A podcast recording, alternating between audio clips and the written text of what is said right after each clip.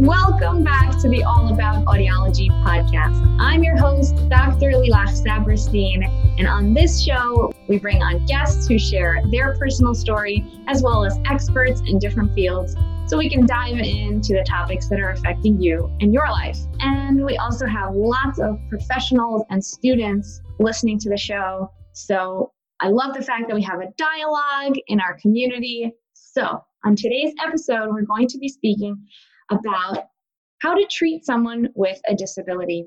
And I want to mention episode 43 that was recently from July with Genius Stephen. And on that episode, we talked about creating a vision for your child's life.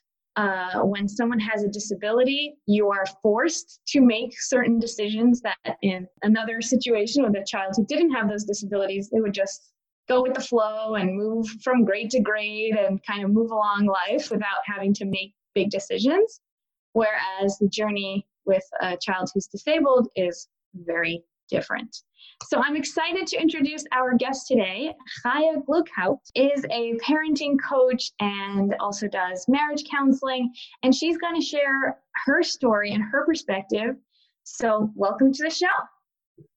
Hello. Hi.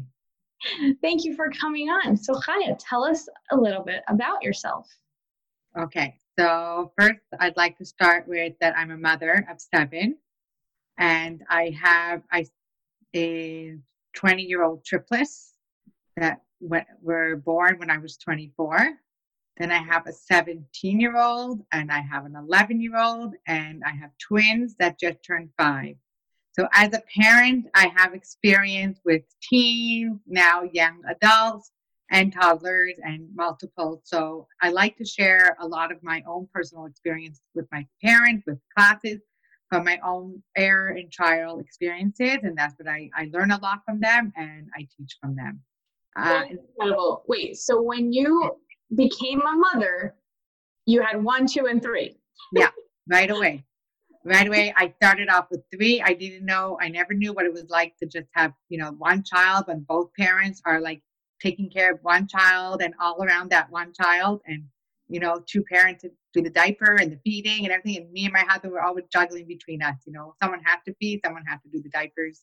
And thank god it's been a wonderful journey and um, at, the, at the beginning you know i started off with very very confident in myself in how I wanted to raise my triplets. I started with the triplets, so I had very confident ideas of how I wanted to raise them, and it actually went very, very well as when they were babies, and obviously became started to become more complicated for me when as they got older and entered the school system. So um, I'll address that I think a little bit later. Uh, I would also like to add that I was born, well, I was diagnosed as deaf when I was two and a half, almost three years old. I was diagnosed as deaf, and the doctor who diagnosed me um, told my parents that I would never learn how to speak and listen. That's what they told my parents. This was in Toronto, Canada. And my parents, um, they told my parents, you know, you have to send your daughter to the school for deaf, and she's going to have to learn signing, and that's it. You don't have another choice. Now, thank God for my parents and they, and their own, you know, um, sense, I don't know, you know, their own belief in themselves, belief in their child. First of all, they, they could not believe it. I was already almost three years old. And to them, they saw a child that was very, very functional. They say that I was a pretty good girl. I was pretty functional. I was a happy child and I did what I was supposed to do. And they were pretty amazed how I was amazed at how much I was able to do without hearing. So they said, if this is how much she's capable of without hearing, we're not going to send her away to a deaf school. We think that she could do way more. We just have to help her with her hearing. Now, back then, and I saw that you mentioned it in one of your episodes, you know, parents, how do they get their information? It wasn't um, through the internet where you find tons of options. No, back then you, you know, you spoke to people, you looked it up, like you said in the phone book.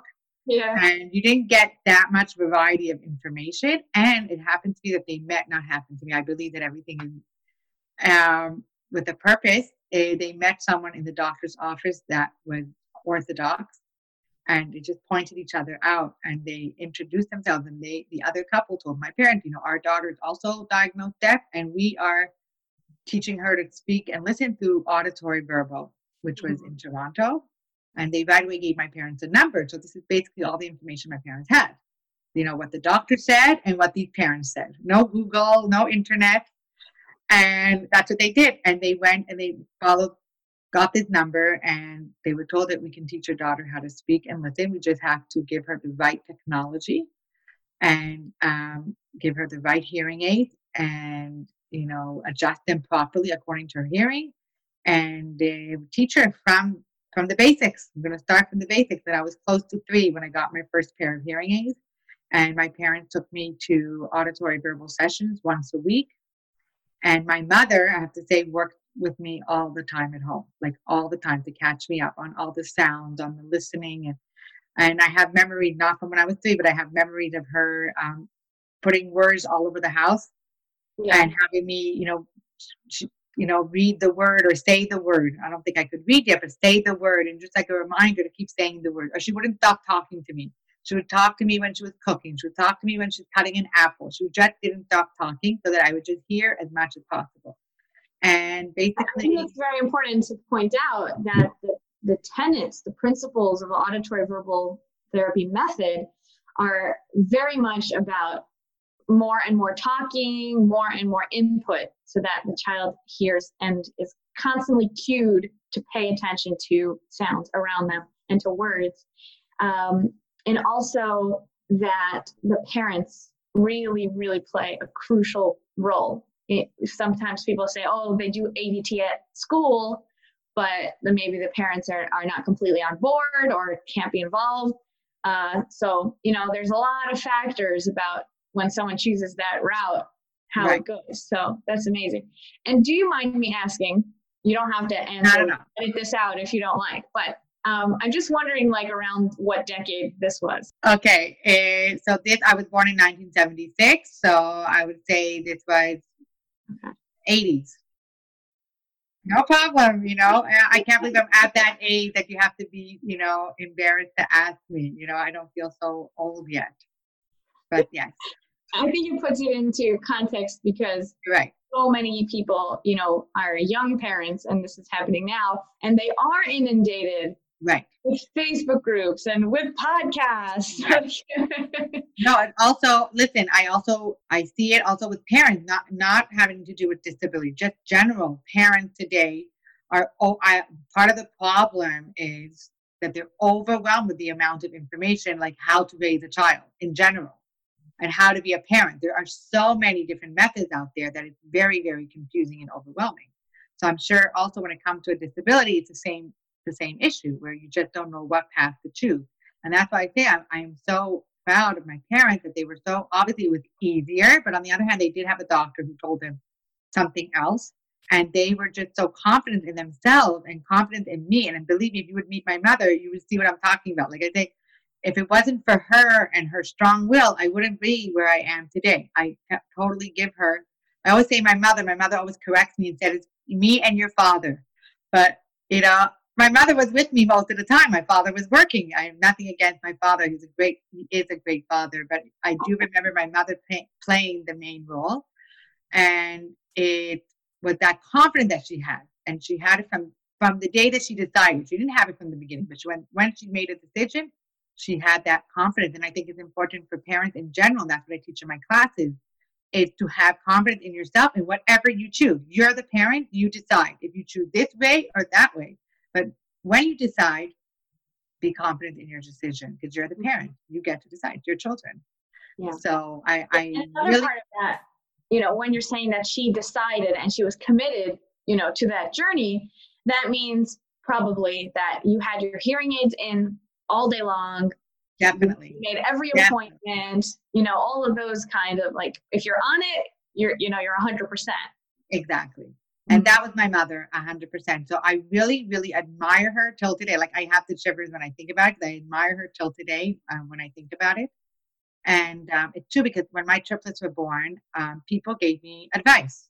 And you know what? It, I didn't have, um, there wasn't so much, it wasn't Facebook yet. We weren't as connected, but I had people commenting me, telling me you need to do this, you need to like different advice, different opinion. The teacher in the gun, the kindergarten telling me what she thought. And automatically they see triplets. Oh, uh, what week were they born? Oh, that's why he's behaving that way. That like it was right away. And I didn't have that confidence, and that that's when it started to be hard for me because that's when I started hearing opinions, and then it started to be harder for me, and then I lost my confidence. I'm very aware of it, so that's why I admire my mother so much because I know how hard it can be. Yeah, out there, you know. So, um, so going back to that, like you said, they always expose you to sound and hearing because if you if you pay attention, people tend to around deaf or hearing impaired children to talk less because they think, oh, well, she can't hear, so what's the point?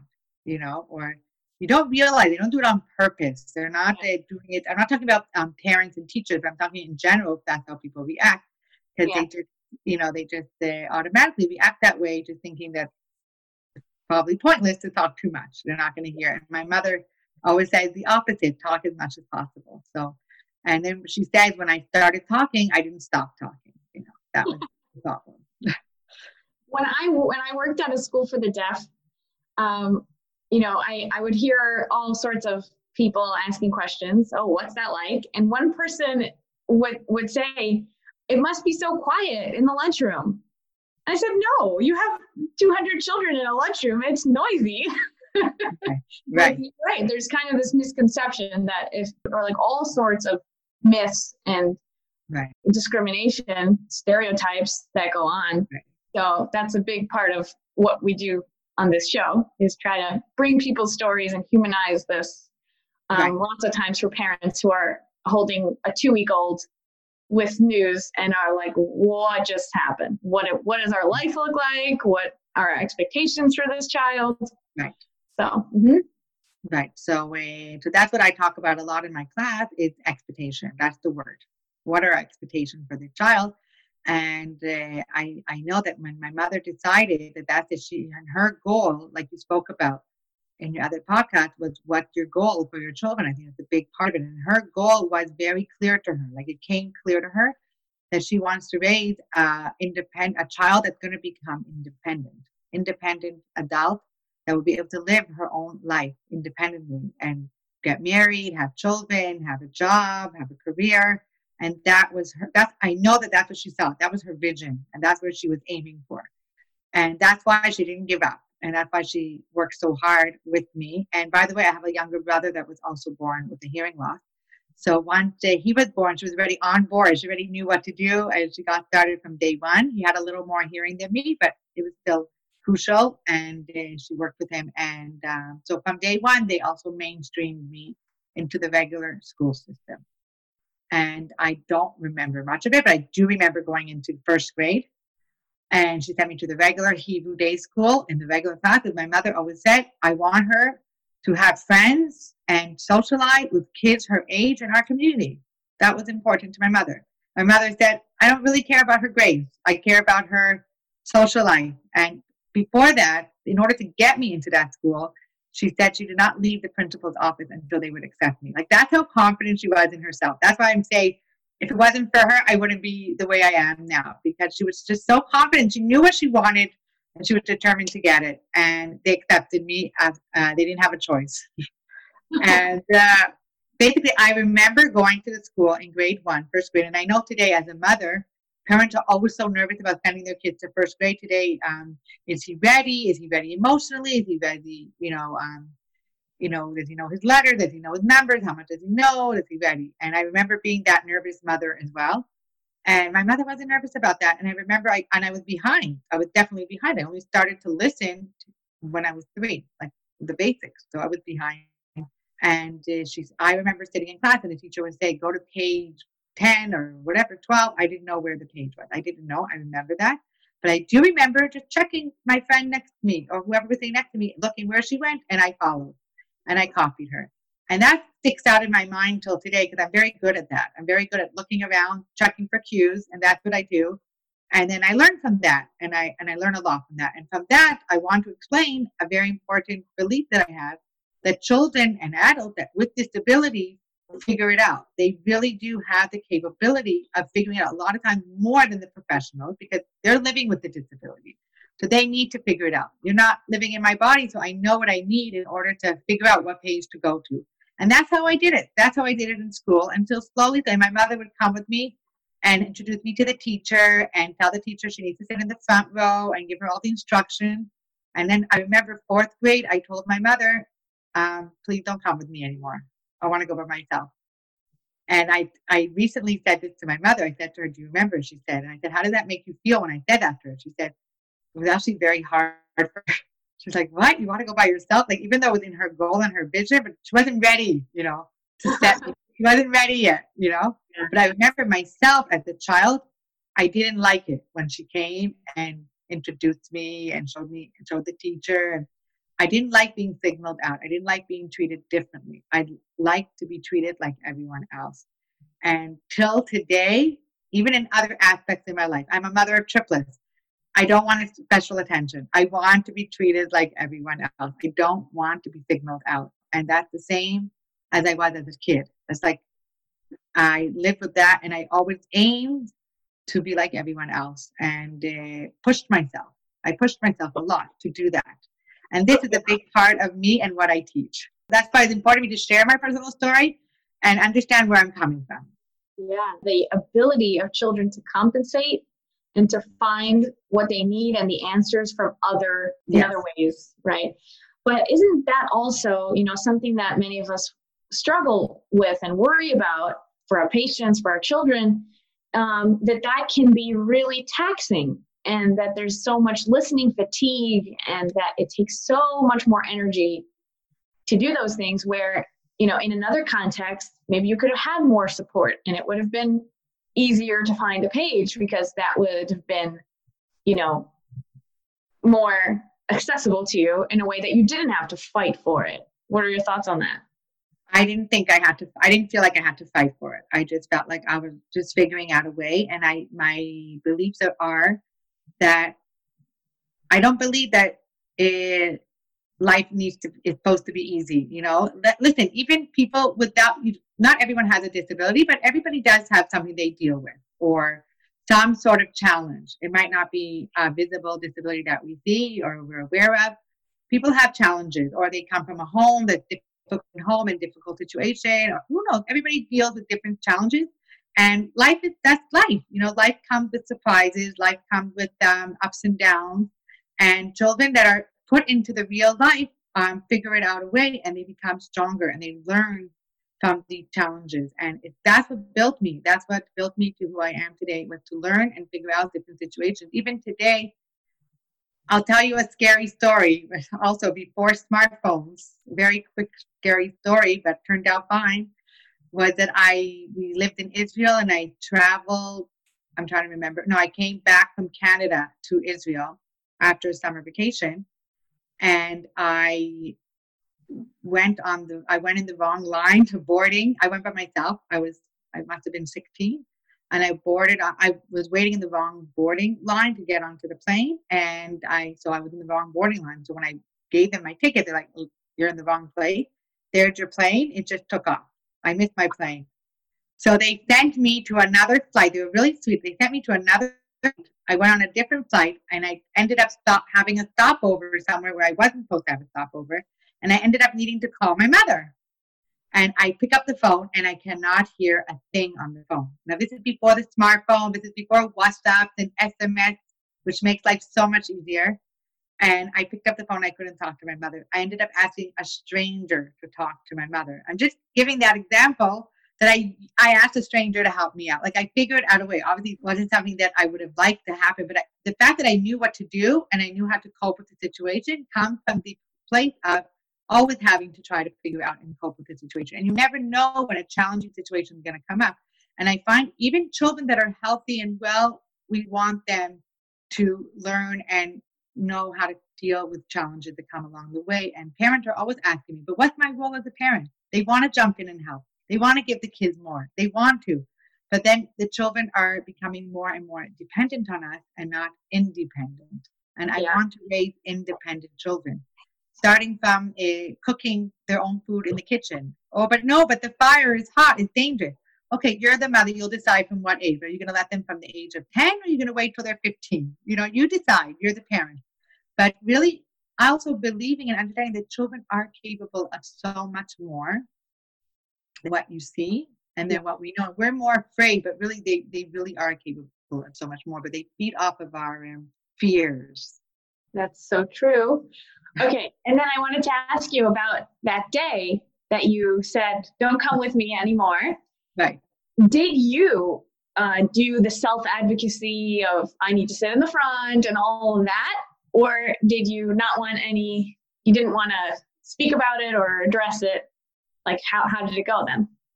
So I did. I did ask for the front seat because I knew that I needed it. I knew that I needed to sit there and in order to hear, I did need that. So I was, I wasn't in, in denial okay. that I needed it, but yeah. I like being able to take care of myself. Yeah, that, that's exactly. So I just wanted to get that because, you know, it's one thing to say, don't come with me and then go sit in the back and isolate. But you were ready to say, don't come with me. I got it for myself. And, and you know what? This was a class that the kids knew me and I knew them. Yeah. And I think being in a regular society, that's what happened. They learned me and I learned them. Yeah. Now, when I made Aliyah and I moved to Israel in grade nine, 14 years old, another challenge. and you, this, I went up. I also told my mom, uh-uh, I don't need your help. I'm 14, right? I'm a big girl. So I went to a Hebrew day school. So my Hebrew was very, I, you know, the level was very, very minor, limited. But I knew how to read and write, but like not the level, nowhere near the level that I needed. Mm-hmm. But I knew enough to ask for the front seat. And the girls looked at me and said, No, we're sitting. And they wouldn't give me the front seat. And I could not believe it. I was in shock, like that they wouldn't give me the front seat. So I was so upset that I had to go up to the teacher and ask her. And I really, really was disappointed that I had to do that, that I couldn't just do it on my own without the teacher's help. But I did that. Like I did do that. First of all, the new language and uh, acoustics of those classrooms were horrible. So I, but I did advocate for myself and push myself in the front, and I was determined to learn the language, to learn the, and uh, slowly, slowly, the class learned me, and I learned them, and slowly I made friends, and slowly, slowly I overcame the challenges, and I graduated high school properly. And I won't say that I didn't get help. I did get help. I'm not against getting help, but I feel that the help came from me asking for the help when the responsibility is in you. It's not my parents. First of all, my parents had no idea what was going on in school. Also, their Hebrew wasn't great. And they were just busy trying to settle in the country, finding jobs, paying the bills, learning the language. So they were not involved. And I think it's very good that they were not involved because I looked out for myself. And I really believe that in general with parents and children. I have children of my own. When it's their responsibility, then they ask for the help. And I always tell them, you want help, I'm here to give it to you, of course. But it needs to come from them if they want it. Then they use it to the maximum. Yes, I'm listening. Okay. my, uh, my six year old is going to first grade ah. in the fall, God willing. Hopefully, that school will be open. Let's see. I know, right? That's another challenge that we're dealing with today. Yeah. Yeah. But just remember, just to address that to a child going to school, and I'm going back to that natural instinct of children, they want to learn. It's interesting because I would just, I'm reading actually a really good book now. It calls uh, The Giver of Stars. Anyway, it's very cool because it talks about in 1930, and these four women are giving, there's no library, and they're giving they make it their mission to go around giving out books to families like all over scattered around town and they don't have money and they, this is what they do. They're, like it's a traveling library. Wow. and, and it describes how this is like before like we don't realize how good we have it today and she, and it describes how these children run up they go with horses from town to town like they spend days traveling to get these books to these families and the children come running out of the house for the books and they can't wait to see the books and just rem- remind you of the children's natural desire to learn. And we forget they felt so privileged to have a book, so privileged to be able to learn. And I want to go back to that inner desire of our children. I believe that every child has that. It reminds me of when my older children were sitting and doing homework, and my little ones said, Oh, I want homework too. I want homework too. Like, why do they want homework? Because they want to learn. They also want to learn. Yes. So to remember that. It's like learning to read is opening up a whole new world for them. It's exciting. Mm-hmm. Oh my gosh. I love it. I feel very connected to your message. this is this is that, and this is what I teach in my workshops and my classes. I try to pass this on to parents, and I find that today lots of parents are struggling because uh, many children tend to be struggling as well. And then when we see our children struggle, of course, it makes us nervous, it makes us worried, it makes us scared, it, you know, and then it makes us want to do more for them. And my mother says to me, You think I sent her to school? And she said that when we made Aliyah in Israel, I remember going for my hearing aid adjustment and it wasn't good. I was 14, so I was aware. And I was very, very used to the very professional hearing adjustment in, in, in Toronto. And I very attached to them and I liked the way they do it. It was very hard for me to come to Israel and have somebody else touch my hearing aids. Yeah. And, and they did not do a good job. Now, again, this is back in uh, 1990. And uh, I remember going to school.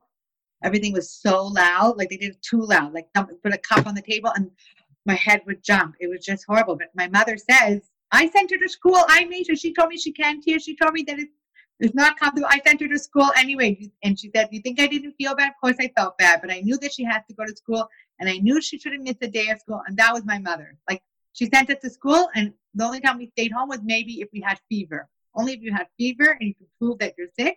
Otherwise, there was no excuse.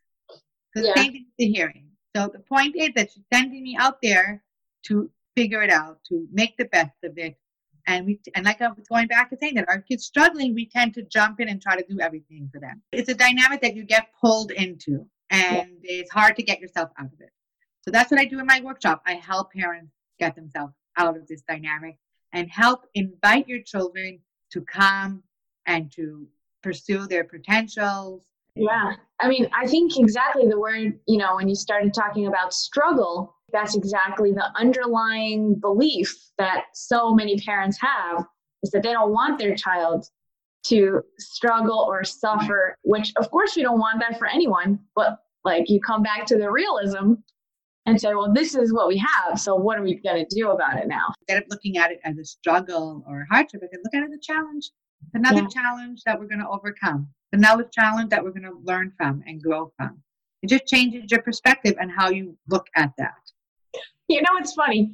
Many times in these conversations, we use the uh, metaphor of exercise, right? You have to work out the muscles so that they get strong. And if you don't, then they get weak. Like the same with the hearing. We want to work right. out the brain. Exactly. Like we use that all the time. But recently, I actually started exercising in a more right. like, regimented way. And I was like, oh, I get it. right. And you really have to work at it, right? It really hard. Exactly. Totally. It's a so, great example. And it's a great example. Audiology metaphors and applying them to my exercise. Yes. But it's a great example. But the same thing I would say, um, life is like a gym. You know, we go to the gym to work on those muscles and to strengthen them. I remember my son, who's now um, 20, and he, first of all, as a teenager, I don't know, he was, sorry to say this, hope he doesn't, you know, get offended, but he was pretty lazy. okay, really, really lazy and did not move. Okay. And when he started joining the gym, I have to say I was shocked. Like I never believed it would ever happen. That's just another example of you never know where your kids are going to end up. Like it's amazing. It's beautiful to see. So anyways, he started joining the gym after never doing anything. I mean, he failed flunk sports in school. Okay. Never did any type of sport. And he decided he wanted to join the gym. And I said, great. And it had nothing to do with me you know, I did pay for the membership. And uh, other than that, oh my God, he put himself on such a strict schedule and on a diet. And I mean, I'm still, I look at him today and I'm still shocked. And this is a already unbelievable. But he worked hard and it was hard. Like he would be there for a month and he still didn't see a change. And it didn't stop him. It just, he, he just knew it takes time. You don't stop after a month. It takes time and then you have to upkeep it. So it's right. work. It's work in process. And the same thing is life. Life, you go into life and it's all a gym. And the children learn from life. They learn from school situations. They learn from family situations. They learn from all these situations. If we keep jumping in and helping them, they're not going to learn how to do it on their own. To be independent and to be confident and to be able to solve problems on your own. And it's hard for parents to see their kids struggle. And I say, don't look at it as a struggle. Look at something as a learning experience. They're going to learn from this and they're going to grow from this. And it's the same at the gym, like you said. but okay, I just do have to take with you, yes. you know, the other side of this, which is, you know, this works for like up until a point because you're also not going to take a child and throw them in a pool. And when when you know what? There, someone just told me it's funny that you say that, but someone just told me there is a method that does that. So, I think I'm trying to think which mother told me this. She said that her swimming teacher said not to put on those floaties on the arms because then they're depending on the floaties and they're not learning how to swim. So there are methods that do that, by the way. Okay, but also you won't throw them in without an adult nearby.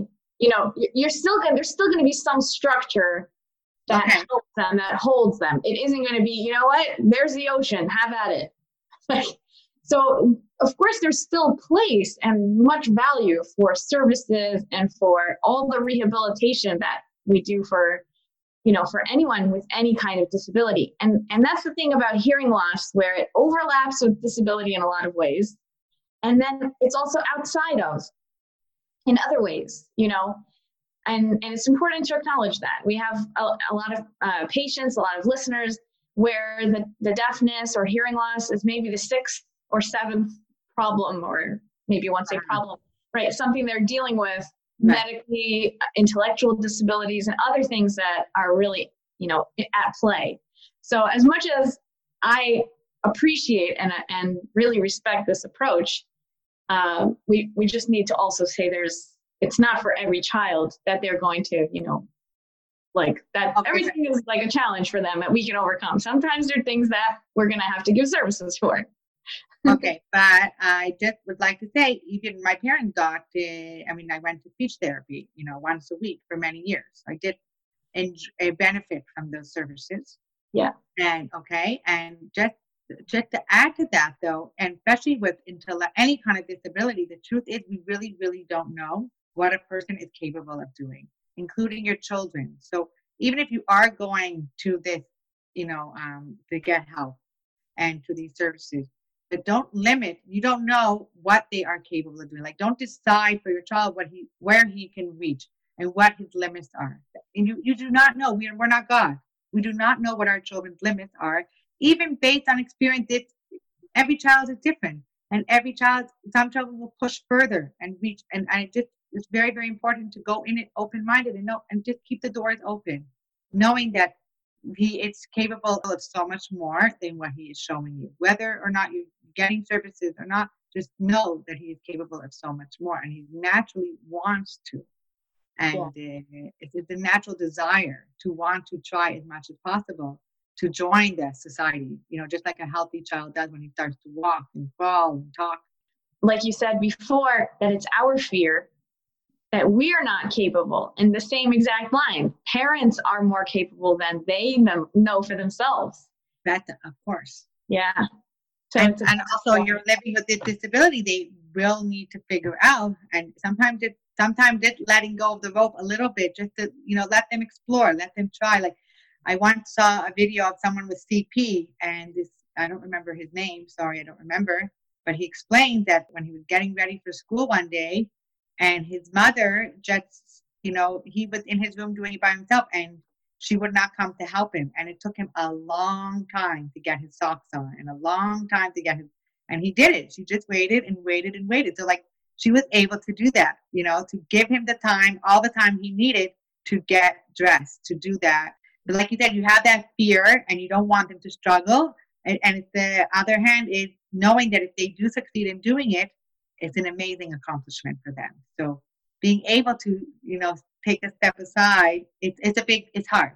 Telling a parent to take a step aside yeah. is hard. You know, that's sometimes the hardest thing. Is you know, you want to jump and help, but sometimes the best thing is not to. Wow, you're absolutely right. I hope that many of the listeners some inspiration and you know get a little confidence for themselves in their abilities and the opportunities for their children. Right, right, definitely. Would you i mean you've already given us so much advice but if there's like one message you want uh, the takeaway to end us off what would you say? I would say uh, to have is nothing wrong with having um, high expectations Okay. Um, don't put a stamp on your child. Even with all the diagnoses and all the things that are written about him, there's still so much more beyond. We ourselves do not uh, pursue our potential. So our children definitely don't uh, can reach much more than what you see. Like that's my main line is that they what you see is not all there is. There's so much more. So don't put a stamp on him and um, don't limit your expectations. Why not raise the expectations? You know, I have a teacher that taught my children in kindergarten, nursery school, when they're three. She taught them the body parts, like I nose, and mouth. And she said, you know what? She told me, she said, I also threw in there the organs and I taught them the organs, the heart. I couldn't believe my three year old twin came home knowing their lungs, their heart. It was unbelievable. She said, Yeah, I, I push up a higher level. I teach it. They get it, they get it, they don't go, but I always give them a little higher. You know, always aim for a little higher and don't be afraid to aim for higher.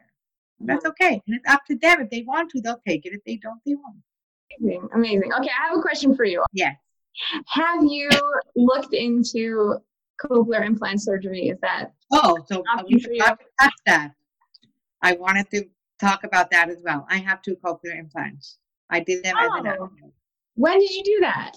I totally like it came into my head to talk about it, and then you know we oh. got distracted. Okay, this is what I thought about it when we were talking about the phone, and I we had to get the phone. Anyway, thank God I'm able to use a phone.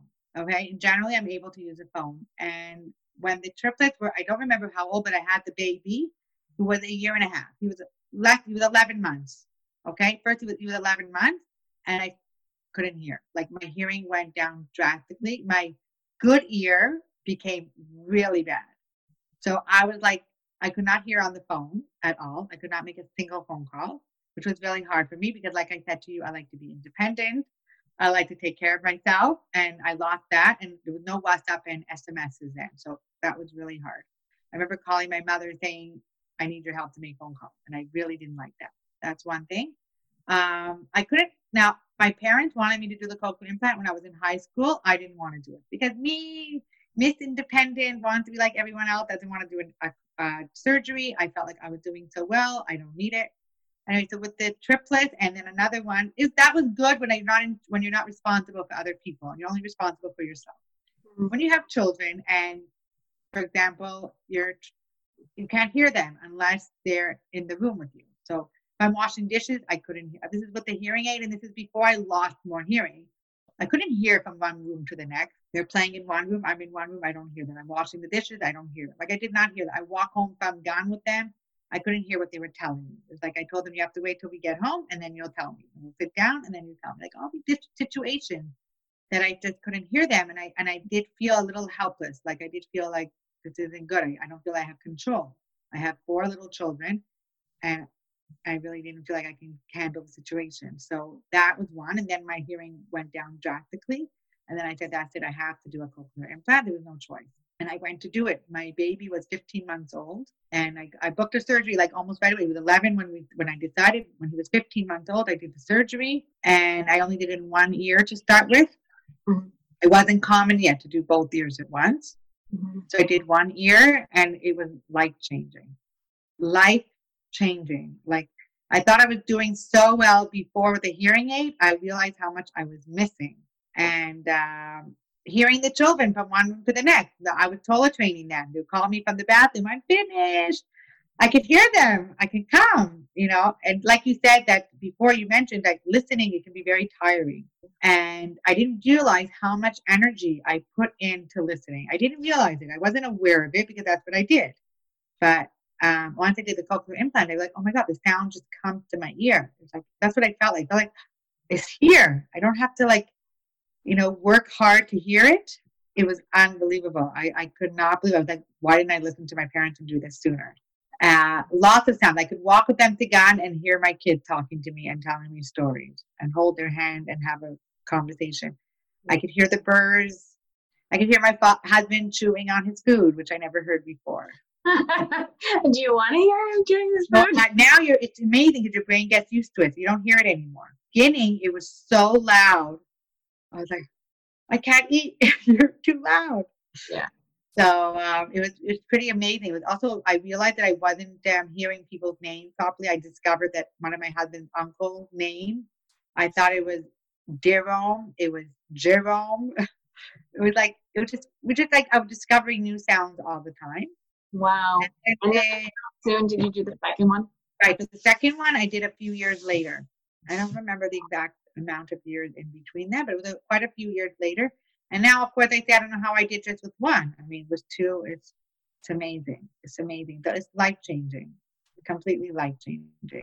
I don't think I could do Zoom if I didn't have the cochlear implant. And yeah. I have to say that in the beginning of the corona, already a while ago, people said to me, "Why don't you try doing Zoom so you can reach people out of Israel?" You know, and I was too scared to. I didn't think I could do it because of the hearing. And now Corona just threw it at my face that you don't have a choice. I had three groups going at the same time. I couldn't. I didn't want to cancel them. I had to move them to Zoom, and I just did it. I just, you know, Hashem threw us this challenge, and I did it, and I overcame it, and I did it, and I'm, I'm still I'm very proud that proud of myself that I was able to. I actually enjoy it. I see everybody's face. Yeah. Do you have the audio streaming to your device? Like that it goes direct, like the phone. I don't have that. I have yes, I have for only for one year. I have it. The other one, it doesn't come with it. Like it's not an um, an advanced enough version, so I didn't have it. So I only have it one ear, and I use it to talk on the phone, and I use it to watch or listen to music. That's a huge. That's a new one for me. I just bought it like a few months ago. So it's huge. I get to listen to music while I'm cooking, while I'm, you know, exercising. It's very good. Thank you so much for sharing your message with us today. I'm going to link in the show notes your Facebook page if anybody would like to reach out to you. And again, thank you for coming and sharing your message with all of us. My pleasure. It was great to meet you.